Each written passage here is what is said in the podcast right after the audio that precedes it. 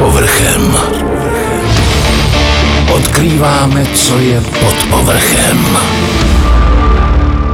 Další díl podcastu pod povrchem a dnešní host je Tustela, jak se říká tady na Ostravsku. Havíř, ajťák, chachar z Bazalů, kterému tam říkají Tomíno, 25 let v Duře, teď po rekvalifikaci taky ajťák a poslední dva roky i mediální hvězda. Tomáš Hysem, ahoj. Ahoj. Jak je to s tou mediální hvězdou?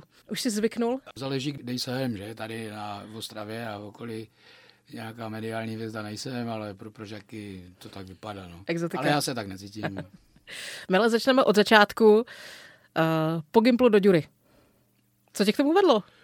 No, tak to eh, je taková dlouhá story, no, ale tak jako já myslím si, že nejsem jediný, který byl takový trošku nešikovný při těch prvních láskách a, a vlastně jsem měl hned brzo, už ve čtvrtém ročníku jsem měl dítě. K maturitě se zodal. Jo, no, ještě před maturitou, to bylo ještě, to bylo na Vánoce v maturitním ročníku. Takže maturitě a rovná se dítě.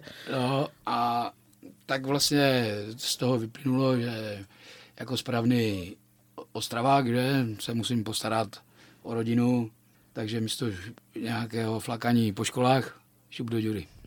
První jsem šel na novou huť, tenkrát Klementa Gotwalda, protože tam pracoval můj otec, ale protože restrukturalizace nezasáhla jenom hornictví, ale i hutnictví, tak tam snižovali stavy, tak jsem šel na šachtu. A taky kvůli bytu, protože bylo v OKD pořád ještě v té době, Jasně. v těch 90. letech se dál získat byt. Jak zněla otázka? Jestli jsi přemýšlel nad tím, uh, mezi rubáním, že si tu školu fakt někde doděláš. E, jo, měl jsem takové, takové úlety, jako takové myšlenkové pochody divné, že bych si teda jako při zaměstnání dodělal tu báňskou školu, ale tak dlouho jsem to odkladal, až vlastně OKD zrušilo podporu těch studentů, takže bych si to mohl dělat ve vlastním volnu a na, vzhledem k tomu, že jsem dělal na čtyřsměrný provoz, tak to bylo dost uh, održku a já nechtěl jsem odejít z toho, jak se říkalo na šachtě, produktivního konta a přijít do peníze, abych měl třeba volnější pracovní dobu a mohl studovat, ale samozřejmě, kdo byl na šachtě, tak tam byl pro prachy, pro nic jiného. Rozumím. To bylo přesně to, co mi doma říkali, val na školu hned vysokou po Gimplu, protože jak čuchneš penězům, už se tam nikdy nevrátíš. Tak, tak, je to potom těžké, no. Ale já myslím, že nelituješ ani toho, že jsi se stal otcem tak brzy. E, ne, tak ono to tak ten život nějak přines a používám slova klasika, vše, čím jsem byl, jsem byl rád a tak jako nelituju ničeho. Jo, vlastně to, potom ta práce v OKD mi taky hodně dala, jako. Někde mi pokladali otázku, co mi šachta dala, co mi vzala, jako víc mi toho dala, než mi vzala, jo, jako, protože já jsem nebyl jako úplně dělník, že bych tam rubal s bíječkou, lítal po rubání po, a s kladivem a rozbil bazaly, ale to jsem byl vlastně jenom první čtyři roky a potom jsem dělal technika, že vzhledem k tomu, že jsem měl ten Gimpl, tak jsem toho využil i v tom, takže jsem dělal Steigra. Ty jsi nastoupil na šachtu v 90. letech. Kdy se začalo poprvé mluvit o tom, že se důl Paskov, na kterém se dělal, bude zavírat? Kdy jsi to začal se vnímat? Mluvilo od začátku, co jsem tam přišel. Jako. Já jsem nastoupil první na důl ČSM, protože tenkrát důl ČSM dával náborové, že? tak na to každý slyší, že? A až potom, i když jsem tenkrát byl ve Fritku Místku, tak měl jsem to daleko na dojíždění a staříž jsem měl za rohem. Ale za tři roky na ČSMu jsem potom přešel na staříč a už vlastně to byl nějaký dva, 12, 2, 10, tak nějak. A už jsem, uh, už jsem mluvil o tom, že by se to mělo zavřít, protože asi dva roky předtím, než jsem nastoupil na staříč, tak uh, zavřeli důl Paskov v Paskově. To je takový zmatek, jako Pracoval jsem na dole Paskov, který byl kdysi důl Staříč, potom to byl důl Paskov, ale byl ve Staříči, že no, tak, tak si z toho vyberte. My víme. Místní víme. jo. No a takže vlastně celou dobu se říkalo, nebo tak respektive jeden rok se říkalo, že se to zavře, v 98. roce, tak vlastně dřív jsem tam byl, protože v 98. roce jsme tam kopali náhldy, to vypadalo, že se celé OKD zavře, Potom přišel pan Kolaček, koupil okade, najednou jsme měli perspektivu na 50 let. Jo, takže zase jsme veselé rubali a myslím, že od toho roku 2006 tak nějak už se vážně začalo mluvit o tom, že tím, že dobýváme nízké sloje, tak jsme nerentabilní a, a začal jsem mluvit o útlumu. Ale pořád se to posouvalo, protože cena uhlí byla dobrá. Jo, potom přišel rok 2013, nebo byla ta krize a kolem roku 2013 to už bylo definitivní, že se zavřem. Ale nakonec jsme další čtyři roky ještě kopali, takže jako mohlo to vydržet ještě chvíli, aby jsme to vydrželi do důchodu. No. A byl by za vodou. A byli bychom za vodou. No jo, ale pak by nepřišly ty změny, které přišly. Teď mi řekni, eh, když do té bandy chlopů, kteří jsou zvyklí na tu rubáň, teď přijde to, že prostě šachta se zavře, dejme tomu za rok, a teď co bude dál? Jak jste to tehdy vnímali? Co jste si mysleli, co budete dělat? Myslím, že každý asi jsme jiný, jiný a každý to bral jinak. Jo? Jako někteří lidi to brali prostě jako fakt, který, se kterým se člověk musí poprat a někteří to brali jako tragedii, jako že prostě končí život, když zavřou šachtu, ale celkově jsme na to byli de facto připraveni, jako, že, že to nastane. A říkám, každý si to pobral po svém. Jo? Někteří okamžitě si začali schánět nějakou práci, někteří čekali vlastně až do konce a práci si hledali až potom a někteří si práci ani nechtěli najít. Každý jsme jiný, že? Když přišla nabídka rekvalifikačky eh, na programátory na ajťáky, kolik vás se z toho chytlo? To bylo zajímavé. Jako tam nebylo moc uh, takových možností, nebo respektive uh, těsně před uzavřením dolu nám tam nastěhovali na každou lokalitu úřad práce, Jo, byla tam nová šichta z OKD, která uh, měla taky vlastně jakoby schánět něco pro ty hodníky, kteří končí a pomáhat jim. A že by byly nějaké nabídky rekvalifikaci nebyly, nebo respektive byly takové ty všeobecné jako vazáč a e, řidič vysokozvížných vozíků a tak. To vlastně byla první taková zajímavější nabídka, ale jako dost lidí si říkal, že to je blbost, jako kdo by šel dělat ajťaka, všichni jsme staří, máme x roku na šachtě od, od Faraných a ze začátku se tam nehlasil nikdo, jo. respektive byl jsem tam přihlašený já, hned od začátku, co, co ta nabídka Hujer. přišla. A potom asi dva lidi a, a zbytek uh, váhal. No. Ale potom vlastně Nová šichta společně s tím uh, propagátorem toho nápadu přišli s tím, že teda udělají nějaké takové sezení, jako seznamovací, ale vím, že bude poště, guláš, pivo, takže jako přišlo fakt těch 25 lidí, tak jsme se tam sešli a oni nás jako uvítali do toho světa IT. Samozřejmě nebylo to jednoduché, nebylo to tak, jak, jenom jako, tak vítejte, máme pro vás jako úplně skvělé nabídky, bomba, za, za rok jste v Silicon Valley v Americe, Gates už se na vás třepe a tak, ale bylo to o tom, že nám jako ukázali nějaké ty uh, algoritmy pomocí dětských her, a vlastně všichni jsme na závěr dostali papír, skripta a to se naučte a jestli budete mít zájem, tak e, za týden přijdem a vy nám nahlasíte, kdo teda má zájem a kdo nemá.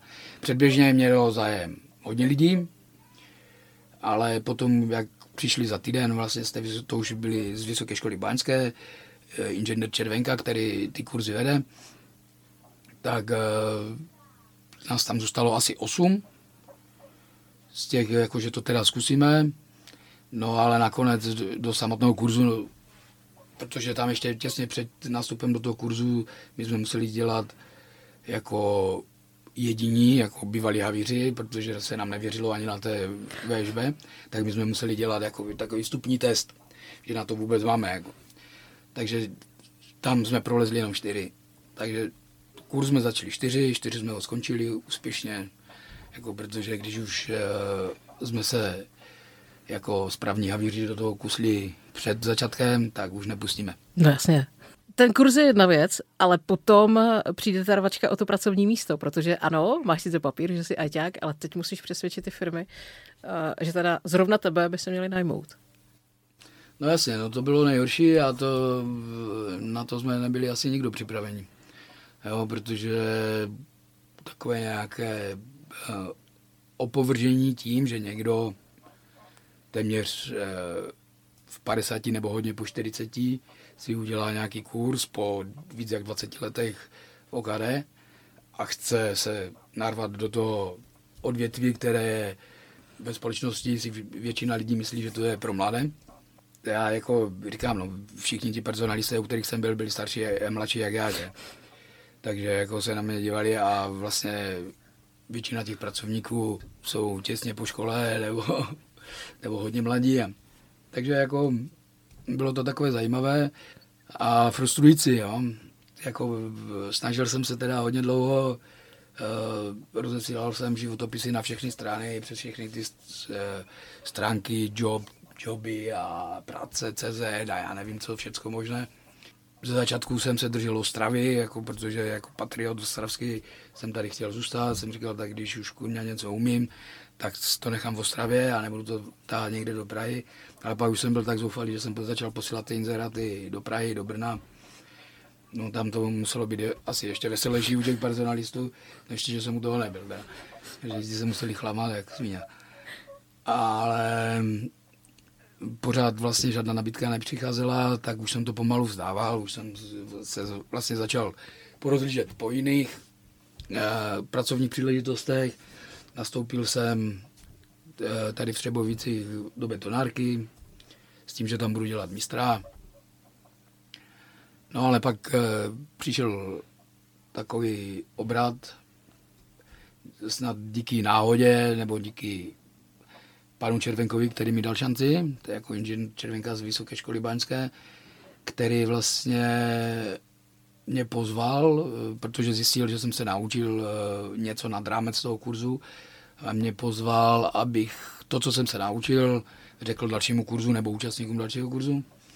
A zrovna v té době tam probíhal nějaký nábor do jedné ostravské IT firmy, tak jsem se přihlásil taky na pohovor a byl jsem úspěšný a byl jsem přijat do firmy NetDirect a tam pracuji dodnes, no. Takže jako hledat si zaměstnání je stokrát těžší, než se něco naučit.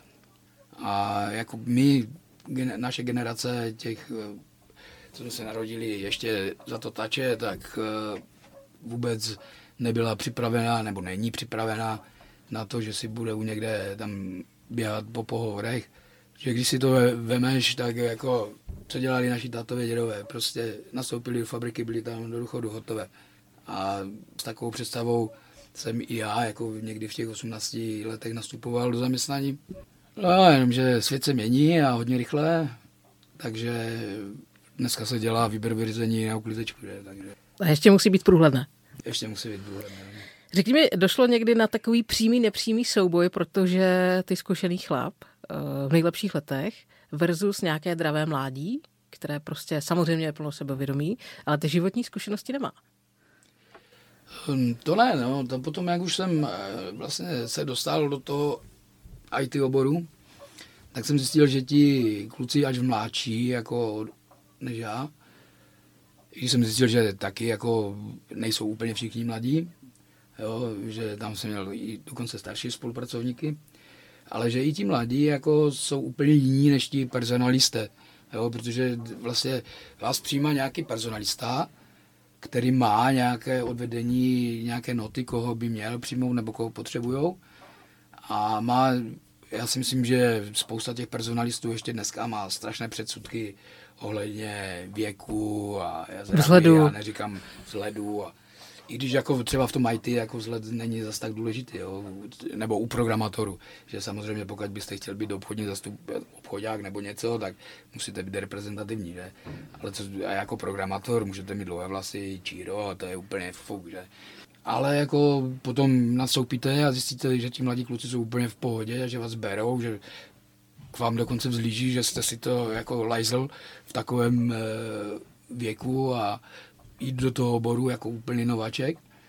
A jako spousta těch mladých kluků mi do začátku dost pomohala, protože samozřejmě jsem tam přišel jako debil a jako neuměl jsem skoro nic.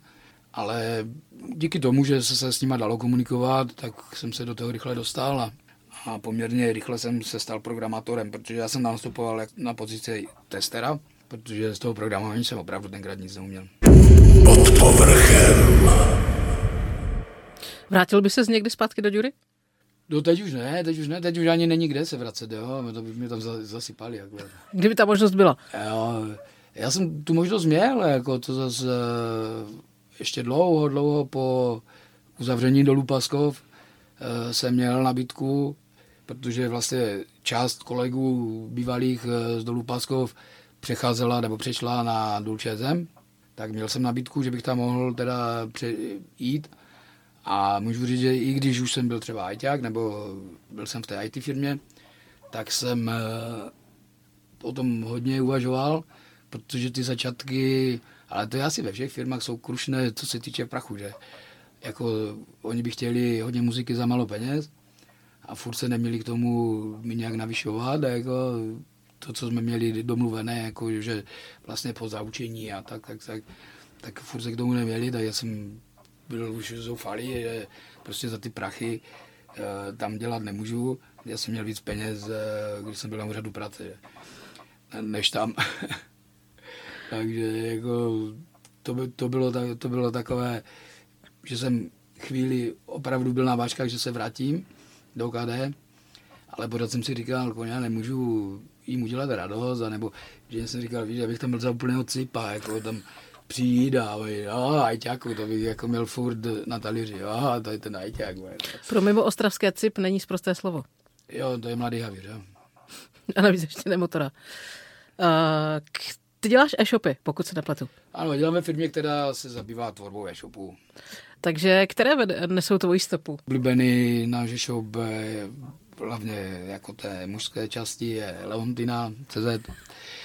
To je e-shop se spodním prádlem. To se musí programovat sama, že? No to se dobře testuje, jako programování to ne, jako tam vidíte jenom čísla, písmenka, ale, ale jako otestovat si to potom musíte, tak potom ty obrázky jsou takové příjemnější. Ale je jich víc, je tam typa EU, teď zrovna pracuju na Soneparu, ale to je pro velkou obchodní e, zákazníky. Je tam Triumph, co prodává na řadí. Takže všeho chuť. Nielsen. No, jako prostě ty e-shopy uh, jsou všeho chuť. Teďka k nám přišel Jeep, že je takový velký zákazník, že mu děláme e-shop pro B2B a pro B2C zákazníky. To je vlastně pro malo a velkou odběratele. Já pracuji v té části NetDirectu, která vytváří custom řešení jako na přání zákazníků, takže máme každé řešení jiné, ale vlastně ten základ je stejný. Kdy přišla u tebe i změna image? Ty se totiž ostříhal, ty jsi byl normální mánička. Já jsem byl mánička celou dobu, co jsem byl na šachtě a já jsem možná, protože to jako nikdo nechápe, všichni říkají, že jsem debil, jako, že vlastně 20 roku na šachtě nosím dlouhé vlasy. A já jsem měl vlastně až po prdel, jo, jako, takže umít to potom uh, faraní, to byl zažitek. To musela být chuť. to, to byl fakt zažitek. Já jsem jednou šel kolem uličství, a říkám si, já tady se ostříhat, třeba mi to pomůže v tom hledání práce. Akorát, že jsem byl debil, že? protože vlastně říkám, jak u těch programátorů na tom vůbec nezáleží, jestli máte nebo nemáte dlouhé vlasy. Jako máme programátory, kteří nosí číro, máme programátory, kteří, kteří jsou máničky, jsou plešatí, jo, jako je to, je to úplně jedno. Ale já jsem to tak jako bral, že, že to bude vypadat. A už to zůstalo nakrátko. A, a už to zůstalo, protože jsem zjistil, že to je pohodlné. No. Je to pohodlnější, jako to, no, dost. to, že nejsem manička, neznamená, že to moje rokové srdíčko no, jasně. Uh, umřelo. Jo, jako, akorát, že je to pohodlnější. No. A Ostrava... taky, jako, to si budeme říkat, jako už jsem starý a jako, chci vypadat jak nějaký šedivý česil. Co? Vy chlapi máte výhodu, že nestárnete, ale zrájete. Takže úplně v pohodě. Ostrava je baník a baník je život. Od kolika chodíš na bazaly? Ježíš, od malá, no. Tuž, jako já jsem vyrůstal ve Fritku místku, jo, takže nejsem přímo rozený ostravák, že bych úplně od malička. Ale poprvé na fotbale jsem byl, kolik mi bylo, 8-9, co mě otec vzal na pohárový zápas Baník eh, Valencia. A hned takhle ze startu jo, na pohárovku. A jako prostě úplně narvané bazaly. To si do dneška pamatuju, jak Eh, tata z kamoša, jak tam furt chlastali pivo a teď dnes se nemohli jít ani víc, tak chceli do těch kelímků. Jo, a to prostě bylo úplně úžasné pro, pro mě jako pro takového malého a teď ta atmosféra a vlastně takový soupeř jako Valencie v té době jako úplně špica. Hrál tam tenkrát Mario Kempes. Jo, Majnička. tak už víme, jasně. Jo. A jak tam všichni jo, je to je Beatlesák a ty hašišáku. že ho. A tak. Jako bylo prostě úžasný zažitek. A vlastně od té doby mám odrobile srdce, no. Uh, můj jeden kamarád říká, že spousta věcí se v rodině dědí. Že když tata pil Radagast, tak on přece nemůže pít Plzeň. Když tata fandil bandíku, baníku, tak on přece nemůže fandit někomu jinému. Je to u tebe taky tak? No tak částečně, no, co se týče toho fandění, tak to jo, to je jasné. Ale můj otec nebyl zas takový úplně skalní fanda baníku, protože on fandil i fritku místku a jako chodil na hokej, to já moc na hokej nechodím. A fritku místku, i když jsem tam vyrůstal, a, tak eh, bych nefandil, protože jedno srdci máš. Přesně. Jo, ale tak jako třeba, co se týče piva, tak to jsem po něm nepoděděl. On taky pil jenom Radegaz a, a já jsem Ostravák, tak piju v Ostravě Ostravu. Že? Co říkáš na příchod Pavla Vrby? Ten se totiž po 18 letech prakticky vrací domů. No bylo to celkem překvapení. Jako, já si myslím, že pro Baník to bude jenom dobře, protože bude tady někdo konečně, kdo je s tím klubem svazaný. Doma taky a i když prošel Plzeň, Spartu, tak pořád si myslím, že aspoň tu jednu komoru modrobilou má. Jako. Eh, já mám pocit, že na něm bylo i vidět, že se těší. Jako by se vracel jo, fakt určitě, domů. Jako teď, když jsem četl ty rozhovory, tak jde vidět, že ten chlap tady chce prostě pracovat a chce něco s tím klubem udělat a záleží mu na tom. Jo, že to není jenom prostě takový nějaký pro něho kšeft, ale a věřím tomu, že nás může posunout nebo respektive ty mladé kluky, což bylo fajn, když teďka Galasek dával eh, příležitost mladým, takže může někde dostat a ukázat jim, jak vypadá opravdový fotbal a že se nebudeme za spolu sezony trapit, jako třeba letos. Souhlas. Proč má podle tebe Baníček nejlepší fanoušky? Já stojím za tím, že je má nejlepší. No, tak já taky jako jsem přesvědčený o tom, že máme nejlepší fanoušky a to možná je dané tak trošku jako, jako tím historickým vývojem toho fandění v Česku. Jo. Jednak tady už za Komančů chodilo hodně lidí na fotbal a, a víři se zajímali že, o, o ten fotbal a, a vlastně všichni hráči baníků byli zaměstnanci OKD, že, tak, ale tak se nám že. Ale potom, když se v 90. letech tak nějak rozjížděla ta jakoby nová fanouškovská scéna, tak se, tak se vlastně ty kluby tak nějak, eh, nechci říct radikalizovali, ale prostě se to rozdělovalo, že hej, Sparta byla více pravicová, Bohemka levicová, ti byli takoví, ti byli makoví, ti byli intelektuálové, ale prostě jenom baník byl pořád baník. Jako chodili jsme všichni na fotbal. Chodili tam plešatí, chodili tam s čírama, maničky, normálové, jo, prostě, prostě se šlo na baník, tak bylo úplně jedno, jestli si levičák, pravičák, já nevím, měsíčan, prostě fandíš baníku, tak si náš.